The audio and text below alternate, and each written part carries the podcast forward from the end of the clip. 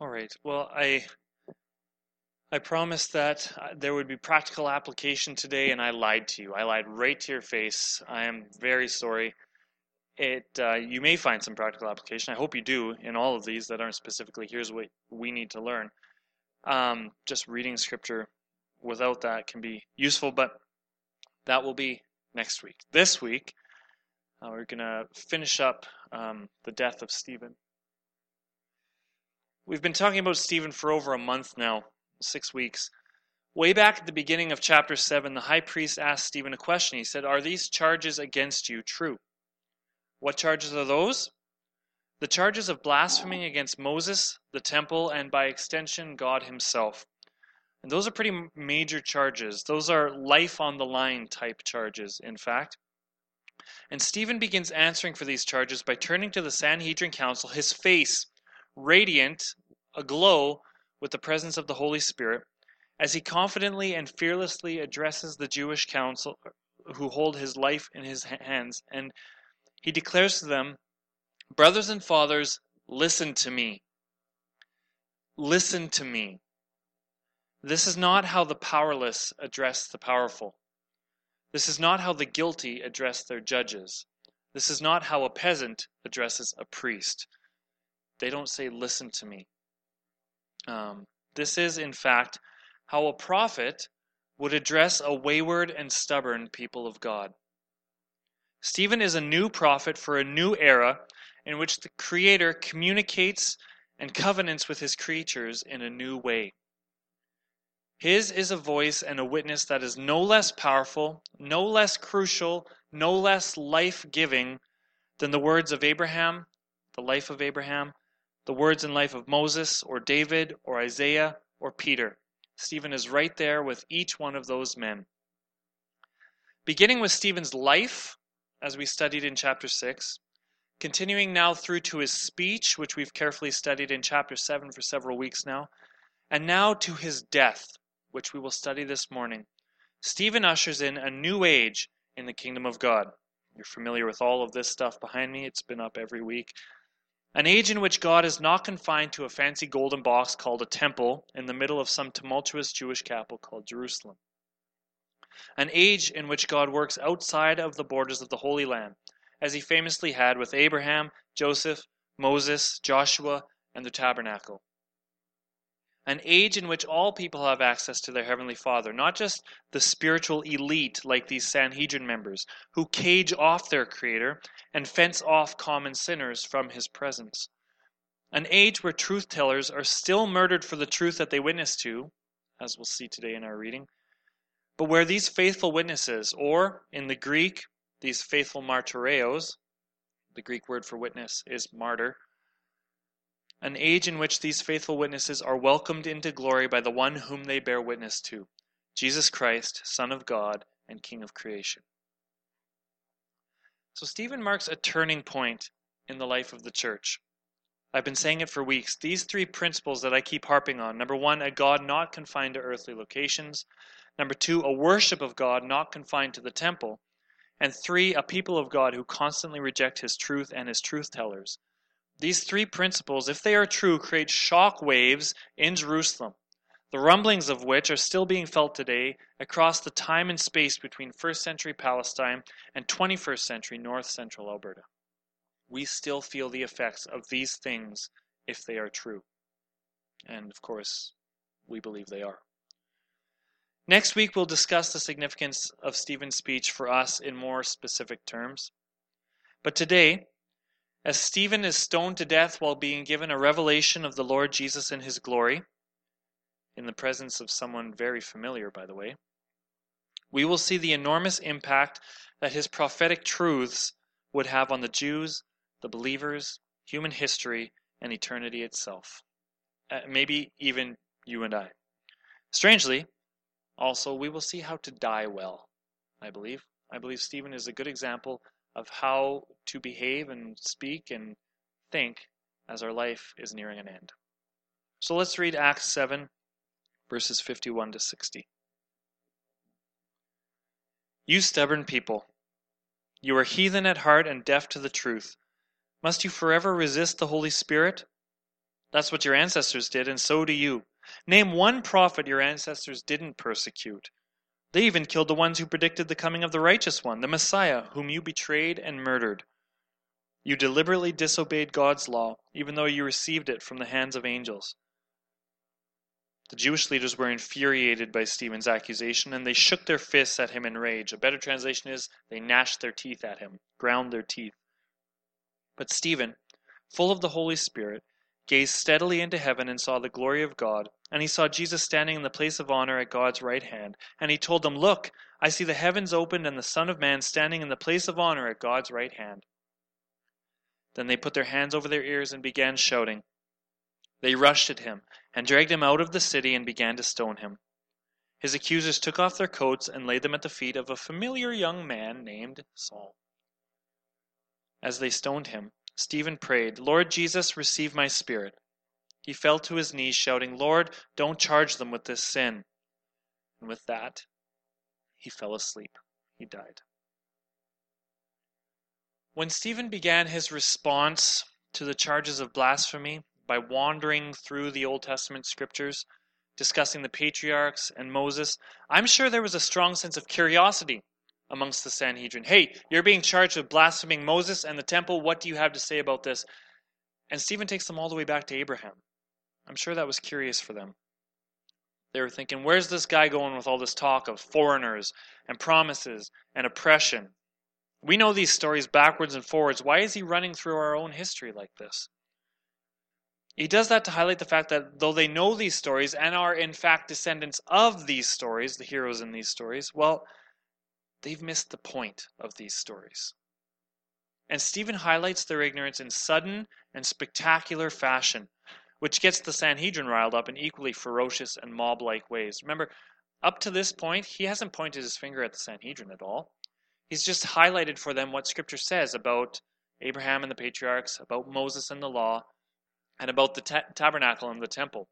He just says what Scripture says about those things. But now he turns to the Sanhedrin and he points his finger at them, and they don't like it very much.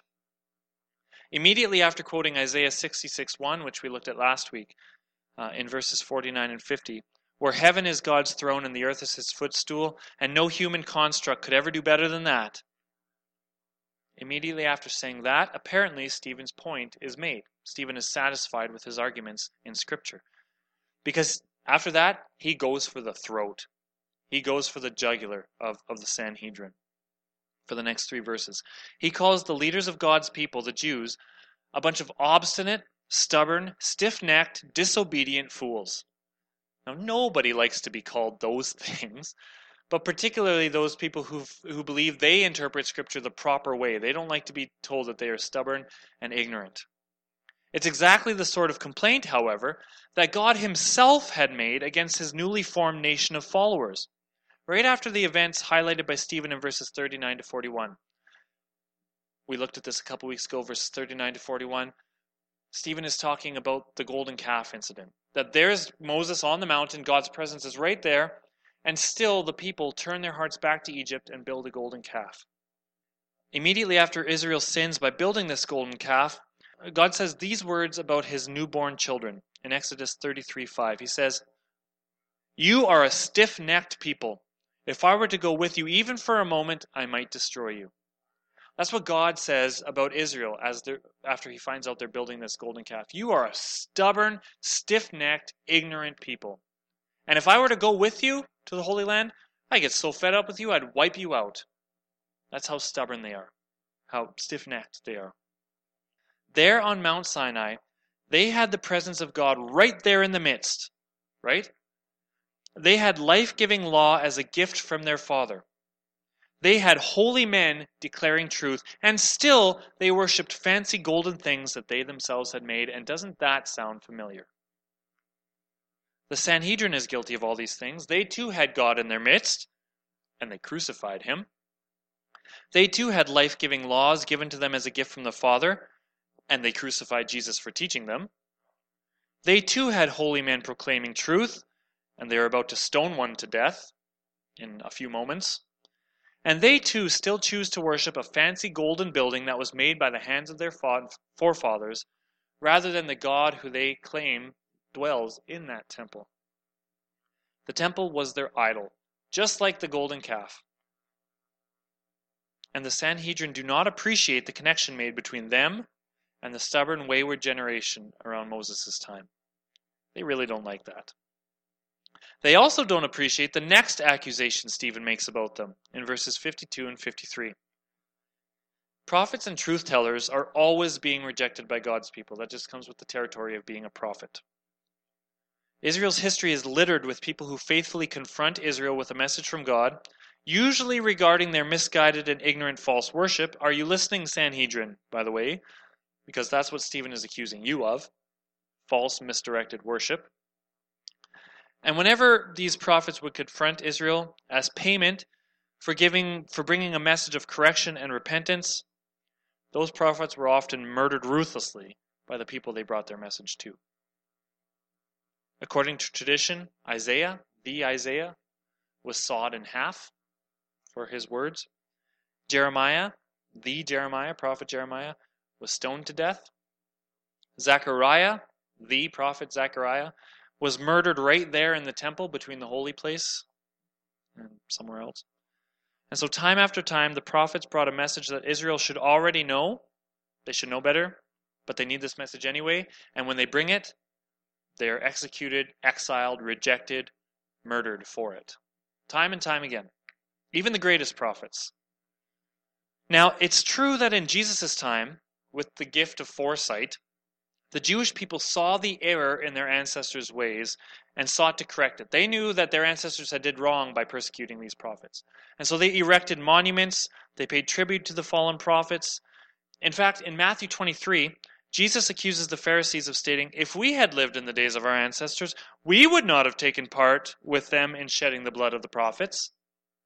That's what Jesus says the Pharisees are thinking. That the Pharisees saw how wrong it was for those prophets to die for bringing their message, and the Pharisees are saying, We would never have done that. We, we are guilt or we are innocent of that. But Stephen says, Ha! You are not ancestors of the truth telling prophets like you think you are. You are ancestors of the men and women who ignored, oppressed, and murdered those truth tellers. You think you wouldn't have done those things, but Stephen's saying you are doing those things right now. You are actively doing it.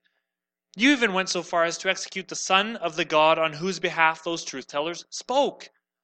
You didn't just execute the prophets who spoke for the Most High, you executed the Most High. You killed Jesus, the Son of God Himself. And here's me, Stephen, carefully and methodically outlining truth as seen in the beloved scripture that you know so well truth about the insignificance of the temple, as seen in Scripture, truth about how God works frequently outside the borders of the Holy Land, outside of Israel, as seen in Scripture, truth that you should know because you should know Scripture, and you get and you know what you do? You execute me. You are not ancestors of the prophets. You are ancestors of the hard hearted and rebellious non believers who rid themselves of these truth tellers, who rid themselves of truth itself. They are not descendants of those who obeyed truth. They are descendants of those who rejected and executed truth and truth tellers. Stephen is accusing them of, similar to Israel at the foot of Mount Sinai, worshiping idols their own hands had made. He is accusing them of resisting and rejecting the plans of the God they claim to know and serve. He is calling them worse than just sinners. Remember, Pharisees and Sadducees, they're obsessed with being removed from sinners. But Stephen is accusing them of being worse than sinners. He's accusing them of being traitorous, rebellious, blasphemers, which is worse than just your average run of the mill sinner. The very thing that Stephen himself is on trial for, blasphemy. He's turning back to them and saying, No, the real blasphemers here are you. He turns their accusations against them using the inerrant words of Scripture to plead his case for him. And so, as you can imagine, this doesn't go over well. Their curiosity over how Stephen was defending himself through the patriarchs and through Moses, that curiosity comes to an end, and it's replaced by blind, violent rage, and they can no longer be restrained. As the Greek says, they ground their teeth at him which I don't really know what that looks like, or something like very cartoony to me. But it's akin to shaking your fist or, or pulling out your hair in anger or stomping your feet or any other gesture that accompanies the physical loss of control over your anger. You just cannot control your rage anymore. And so they carry out the very thing that Stephen condemned them for. They begin to do violence against a truth teller, which Stephen said they would. And they do. But the amazing thing is that despite the flood of violent rage filling this courtroom to the brim, like a kettle on the stove vibrating and steaming before the imminent eruption, that's what this room is like. It's ready to boil over. Stephen doesn't even notice. He doesn't pay any attention to that. He hears no screams of wrath. He sees no grinding teeth. He feels no escalating tension. The reason that his senses don't pick up on any of the boiling rage bubbling all around him is because his focus has been drawn, been drawn to something beyond the scene in the courtroom. Something beyond the tangible, nat- natural world of angry men that he's surrounded by, something beyond that, but something no less real than those seething Sadducees in his midst. It's not less real, it's just they can't see it. Stephen is given a precious gift in his last moments a gift reserved for those who are filled with the Holy Spirit, as Stephen is. It's a gift that totally absorbs all of his senses, drowning out the flaming wrath surrounding him. Stephen is focused wholly and utterly on Jesus. It's, it's very powerful to me, the idea that as he's about to die, and the portrait of the, the anger and wrath and, and the awful things they must have been shouting at him, in the midst of all that, he doesn't pay attention to any of it, and he sees only Jesus in this vision. And Luke describes Stephen's vision in verse 55 in this way He says, Stephen looked up into heaven and saw the glory of God, and Jesus standing at God's right hand. Look, he said, I see heaven opened, and the Son of Man standing at God's right hand. What a, what a vision. What a gift in a time of need. What a comfort and a source of hope to someone taking his last breaths. To see Jesus himself wrapped in glory, knowing with certainty that you have been faithful to him and will soon be joining him. What a blessing. But there are two important aspects about this description of Stephen's inspiring vision. And before I get into them, I want to give you a bonus second stretch because I know that the sermon is a bit longer than other ones I've done. I'm about halfway done. And because it's long, if you need to get up and have a stretch, I want to give you a bonus stretch time because I don't want you to fall asleep. I think it's all important. So go ahead, have another. And to you, faithful podcast listener, I want to give you an opportunity to do the same because the sermon is quite long. So if you want to get up and get a coffee, if you want to stand up and stretch and have a break, please feel free to do so. Podcast will start again in 15 seconds.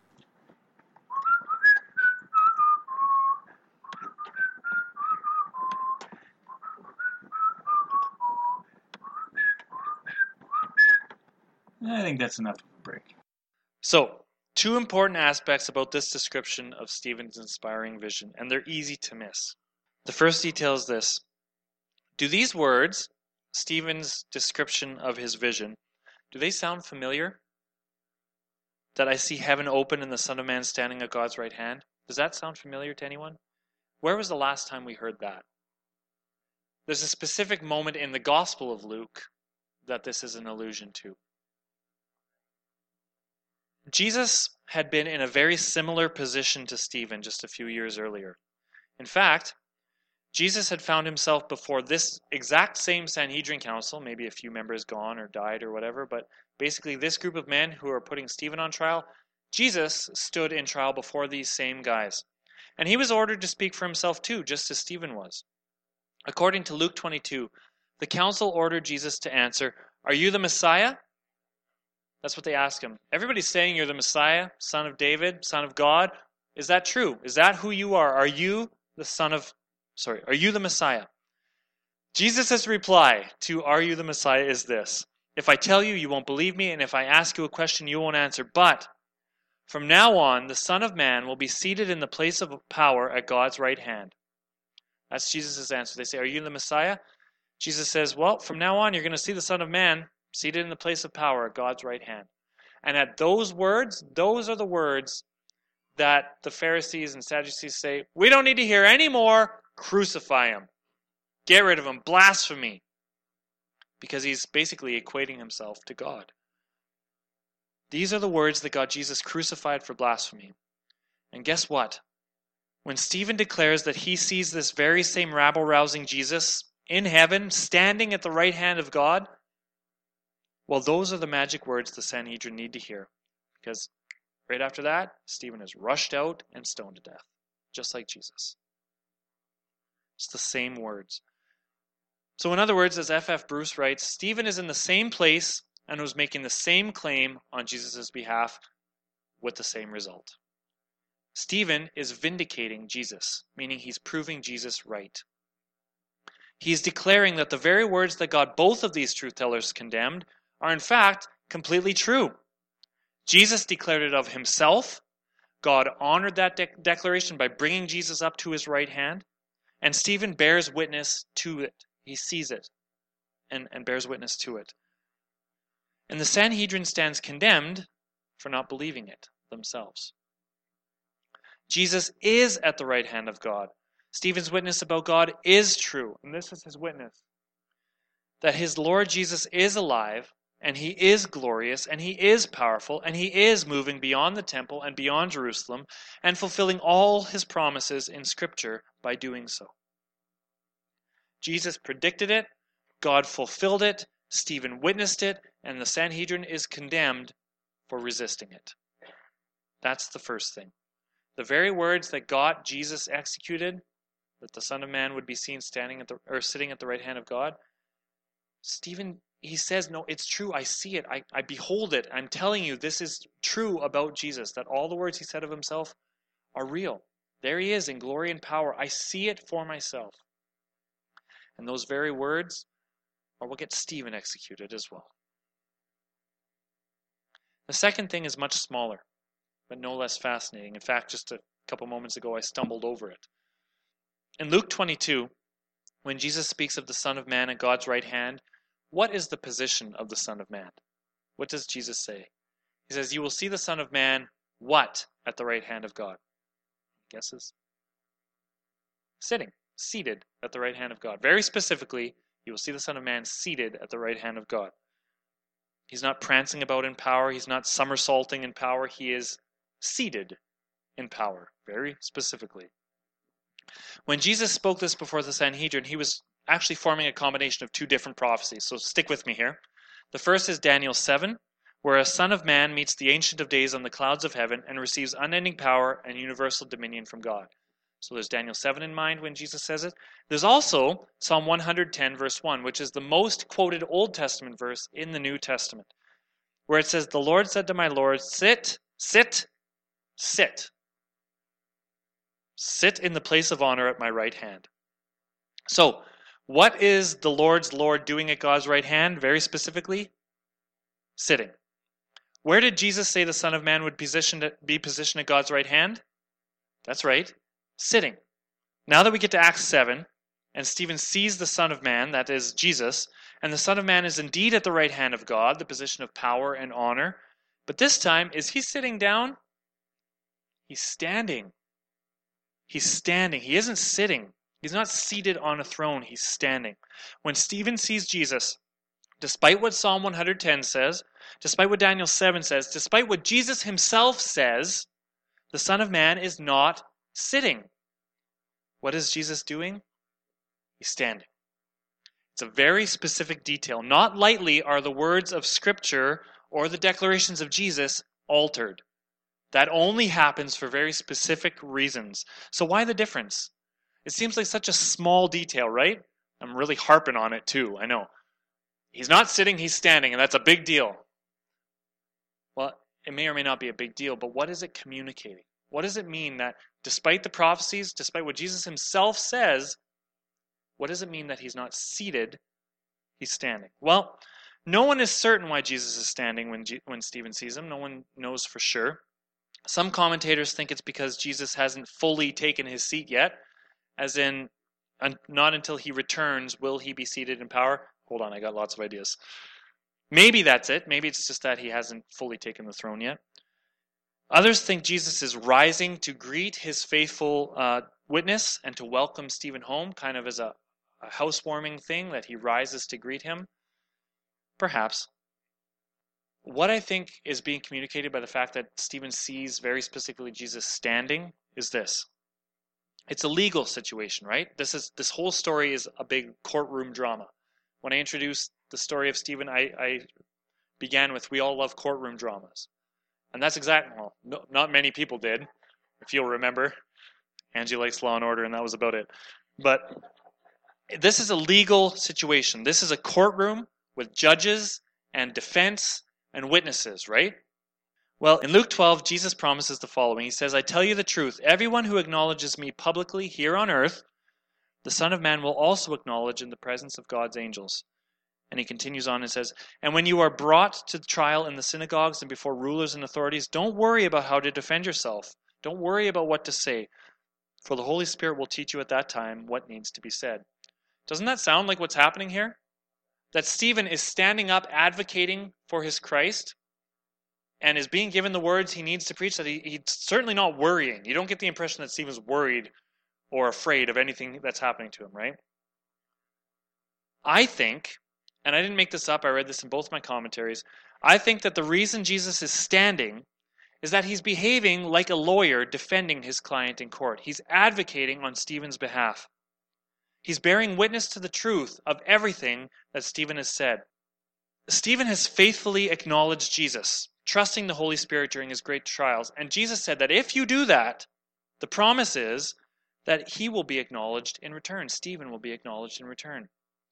That those who rise up to defend Jesus will themselves, Jesus will rise up to defend them in the last days, and in Stephen's case, in his last moments before death.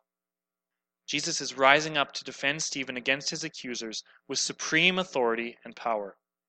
When a judge rises up, what does the courtroom do? They rise with him. They, they stand at attention out of show of respect and honor. Well, Jesus, he's not just a lawyer here advocating on behalf of Stephen. Remember, Jesus is actually the judge of all things, which is what, what Bill was mentioning during communion. Judge not lest you be judged. Well, who does the judging? It's not the Father anymore. The Father turned that authority over to the Son. Scripture is very clear about that. Jesus isn't just an advocate, he's not just a defense lawyer for Stephen. He is the divine judge. His word is, is final and authoritative. So when the judge rises to declare something, he does so with purpose and power. He does so to deliver a verdict. And for Stephen, the verdict is this, and this is my one great hope this is any good that I do is with this hope in mind, and I'm sure it's true for you. And the hope is this that we would be that our verdict would be faithfulness, that we would be found faithful. Jesus stands to support his key witness, and soon his witness will be joining him in glory. He's given that vision. So maybe there is an aspect of Jesus standing to welcome. But I think mostly it's Jesus fulfilling his promise that if you stand before me and if you proclaim me, and if you trust the Holy Spirit to give you what you need, then I will stand for you. Isn't that something? So that little word standing, he's not sitting. There's great power even in that one tiny little word. Yet, right, yeah, it brings to mind that God's word is alive, that he's not just seated and still. And that's exactly what the tabernacle tells us. We talked about that last week. Is the tabernacle is meant to it's designed so God would go with his people. And here's Jesus. He's not just sitting with his arms crossed on his throne watching it all unfold. He stands up to advocate for us, for the faithful followers. And so Stephen sees Jesus in his glory. But that glory is not restricted to the temple, as the Sanhedrin believe. That, that glory is global, it's cosmic, it is far beyond Jerusalem. Remember, the heavens are his throne, the earth is his footstool. The glory is not contained to this temple that they're all fighting about right now. Here's a great quote from F.F. Bruce. I put it up here just so you can follow along. I know sometimes it's better to read it than to just listen to it, but it's a great, great quote. So great, in fact. So I, I read two commentaries um, before every sermon. There's two that I study. One is an old one by F. F. Bruce. The other is a much newer one by some guy named um, Fernando something. Sorry, sorry, Fernando. But this Fernando guy is a, a student of F. F. Bruce, and so he frequently quotes this first commentary that I read word for word and, and gives credit to Bruce for his thoughts. So it's interesting to read. So I read the Bruce one first and I make my highlights, what I think is important. And then I read the second one and he highlights very specifically many of the same things that I highlight, including this quote. The second guy, he quoted F. F. Bruce word for word. So this, I thought it was so beautiful and powerful. The presence of the Son of Man at God's right hand meant that for his people, a way of access to God had been opened up more immediate and heart satisfying than the temple could provide. Stephen sees Jesus, he's right there. Jesus stands, perhaps is welcoming him, certainly is advocating for him. That's opened up for us. You don't need to go to the temple. In fact, it has nothing to do with the temple. Because the Son of Man is at God's right hand, we have access to that God. It meant that the hour of fulfillment had struck, and that the age of particularism, and what that means is an age in which only a specific group of people in a specific nation with a specific set of beliefs could experience God. That's done away with. That is no longer accurate of how God is working with humanity. It's not an age of particularism. That's come to an end. Instead, the sovereignty of the Son of Man was to embrace all nations and races without distinction. Under his sway, there is no place for an institution which gives religious privilege to one group in preference to others. That is so beautiful and so powerful. And what it means is that this speech by Stephen is a turning point. It's a turning point. It's it's the hinge on which on which the gate is swung open and we are invited in. Because if this isn't true, then we are not part of the promise, not part of the blessing. We're just a bunch of Gentiles. We're just we're just a bunch of non-Jews. So from here on out, the mission of the gospel explodes outwards. Quite literally, actually, as we'll see in two weeks. This is the starting point from which the gospel spreads out. Not just, not just geographically spreads out, but demographically, by who it spreads out to, who the message goes to. The Son of Man, seated at the right hand of God, stands to defend all his faithful witnesses wherever they may be. We don't need to go to the temple to meet God. We go to God's Son to meet God. And I'll say that again. We don't need to go to the temple to meet God. We go to God's Son to meet God. No matter who you are, no matter your nationality or your weaknesses or your history of sin, no matter who you are, you can go and meet your Father because he has already come and met you through the person of Jesus and through the Holy Spirit. Yeah. Yeah, the particularism, it just means that that previously God dealt in particular ways with a particular people with a particular set of rules. And that he could only be found, they thought, in one particular building in a particular city in a particular nation. That so that's done away with. And that's those three principles that I keep harping on you about, Stephen's three principles, a God not confined to location, a worship of God not confined to a location. Those that's what this is that's what Bruce is saying has been abolished. That that particularism it's done away with. And now without race, without distinction, we can go to the Father as enabled by his son Jesus. I I love this quote. I might get it tattooed on my chest or something. I won't. Okay. Yeah, yeah, exactly. I need a chest first. Yeah. And so Stephen's accusers have heard all that they need to hear to execute Stephen for blasphemy according to the law. Now, I put these six things here to highlight the fact that they do it all according to the law. In fact, they cover their ears. Scripture says they cover their ears like a bunch of four year olds. No, no, no, no, no, I can't hear you. I can't hear you. But the reason they do that is so that they wouldn't be consumed by God for merely listening to such blasphemy. That's what the Jews believe that even if you hear it, not believe it, but hear it, you would be executed. That was their belief. And so they're being very faithful here. If somebody blasphemes, they must be stoned to death. That's thing number one.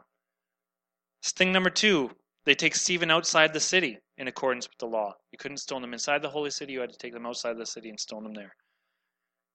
Thing number three, the primary witness. This is how they did a stoning in those days, and it's awful.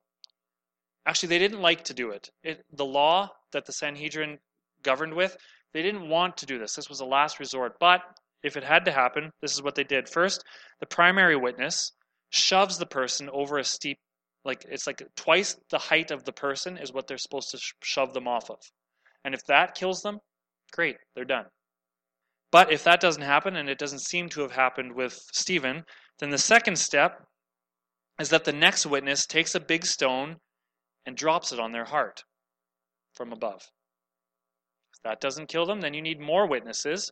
These witnesses pick up stones and together, as we saw in the story of Achan's sin, a few we studied Achan when we talked about Ananias and Sapphira, then the whole community of witnesses takes up stones and throws stones at him until he is dead. Just bombard him until his life bleeds out of him. It's awful.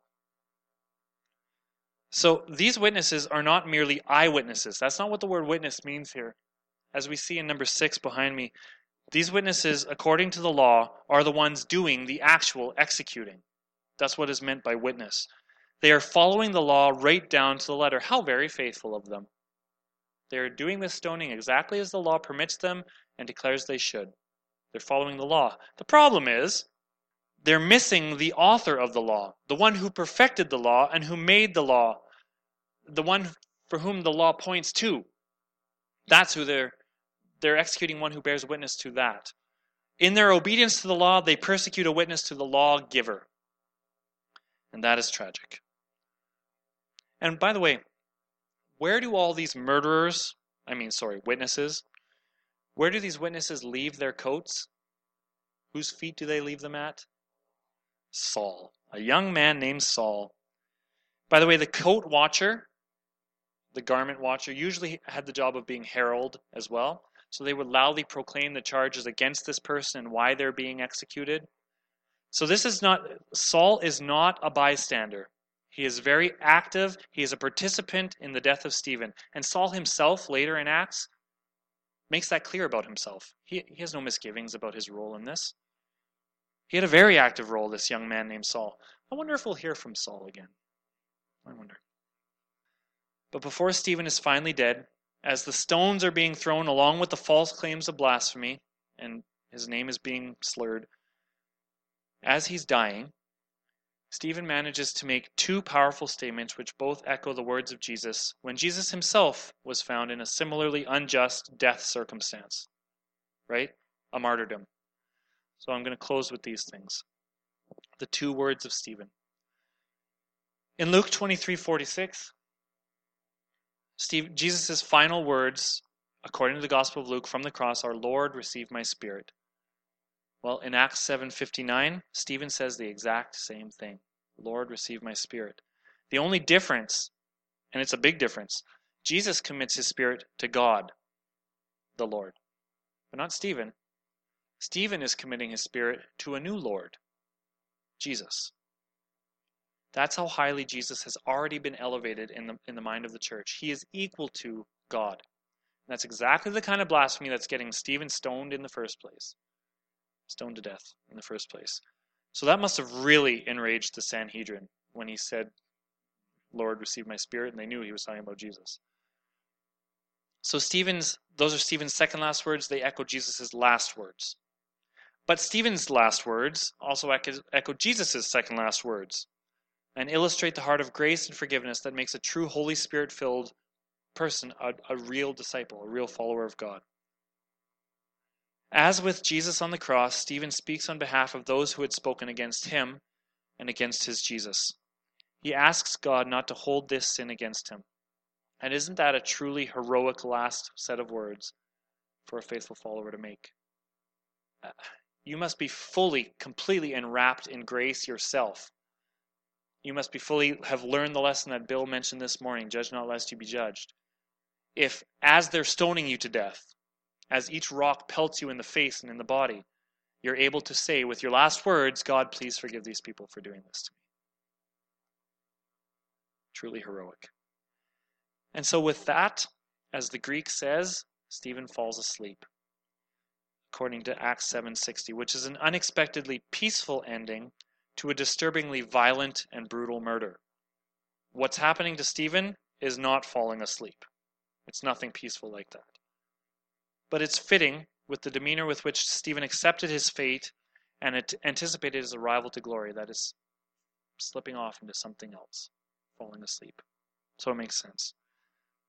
It seems like he was merely sleeping, but his spirit is now fully awake, or ready to be awakened, in the eternal presence of the one who he had so faithfully witnessed about. His body is sleeping, his spirit is fully awake. And so I'll close with this Stephen changes everything.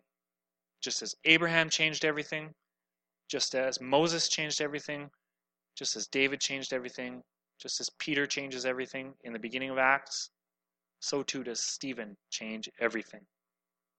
There's a reason we focused on him for six weeks already, and there's still two more weeks to go.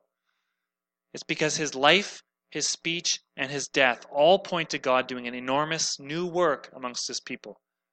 It goes back to that quote by F. F. Bruce that I had put up. We see how closely Stephen was connected to Jesus in action and word and presence. In action through his life, he took care of widows. In word, during the speech that we've talked about, he spoke eloquently and powerfully, witnessed for Jesus. And his presence. In his death, we see how much he was in the presence of God. He literally sees Jesus on the throne. He is a hero. Stephen is a hero. There is so much to learn from Stephen. And I hope today that you were encouraged by the events that led to his death, his response to them. I hope you take note of the stubbornness of the Sanhedrin, and I need to take note of this as well, how stubborn they were in the face of truth. I hope you see the beauty of a creator who stands up to defend you. He rises to plead your case for you. I hope you see how the faithful can die well, pointing to the glory of Jesus. It's interesting that in Stephen's speech he goes so, he goes to the Old Testament, highlights his he makes his points. And then he turns to them viciously and says, But look what you are doing. You're, you're murdering the holy ones, and you murdered the holiest one, and now you're going to murder me. But right after he points his finger, he doesn't stay with his finger pointed at the Sanhedrin. Where does his finger then go? It begins to point to Jesus. It's not enough for us just to point at the world and say, You're wrong, you're corrupt, you're broken. If it doesn't also point to Jesus, it's missing the point. And Stephen's death does this so well. It doesn't just point out what's wrong, it points out what's right. Jesus, glory. And so he dies very well. Next week, we will examine what all of this means for us in practical ways, I promise. But for now, may it inspire us to live like a truth teller, no matter the cost, in order to experience true glory. Let's pray. Jesus, you are seated and standing at the right hand of your Father. You have all of that glory and power that Stephen saw in you. We, we believe this to be true. And I thank you that in your power and in your glory, you stand on our behalf. You advocate for us. You give us life. You are not just sitting around watching, you are active in us. I thank you for Stephen's message. I pray that we would avoid the the um, rebelliousness of the and stubbornness of the Pharisees and Sadducees. And I pray that we would see you in your glory one day and that you would call us faithful, just as you called Stephen faithful. All these things we pray in your powerful name, Jesus. Amen. All right. Happy Sunday. I haven't said it for a long time, but I love you guys. Your pastor loves you.